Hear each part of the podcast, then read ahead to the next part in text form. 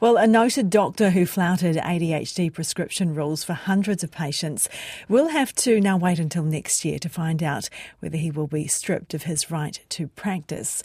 Auckland GP and expert in attention deficit hyperactivity disorder, Tony Hanne, has been before a medical disciplinary panel to decide his punishment after being found guilty of breaking the rules last year.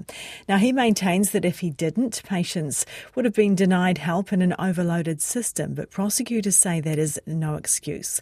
Rowan Quinn reports.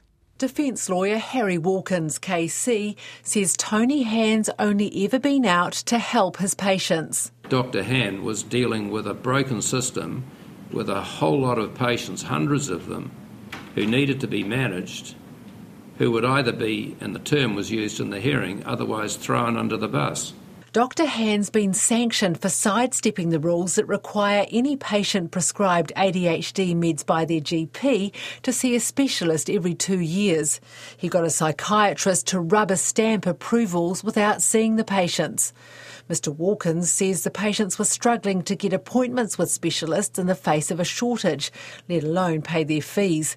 But that doesn't wash with the Medical Council prosecutor, Belinda Johns. This was unlawful and dangerous. She says Dr. Hanne is no longer fit to be a GP. He should have lobbied for the change he wanted, not ignored important rules. The council wants his registration cancelled. Dr. Hanne prescribed Class B controlled drugs to vulnerable patients without following the law.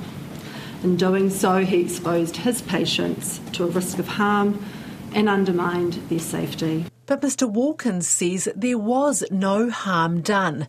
Despite the thousands of patients Dr. Hanne's treated, there were no complaints and no evidence he'd harmed any of them. He says that makes the case very different from other prosecutions by the Medical Council's Professional Conduct Committee. So, how on earth, in this broken system, can the PCC seriously suggest to you that this man's registration should be cancelled, even suspended, is just gross and deplorable. Ms. Johns says the rules are there for a reason, and Dr. Hanne was repeatedly warned. For Dr. Hanne to persist with his position that it was okay to ignore these restrictions for the greater good of his patients remains troubling to say the least. He has demonstrated no insight. He is incapable of rehabilitation. She says the tribunal needs to send a sign to other doctors that it's not okay to go rogue. Speaking after the hearing, Dr. Hanne says while he can't speak on the active case, it's still too hard for ADHD patients to get vital treatment.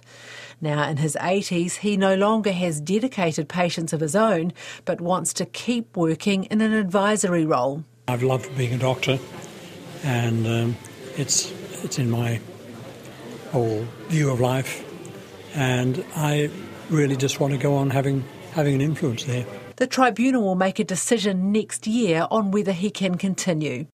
That was uh, Rowan Quinn with that. Reported as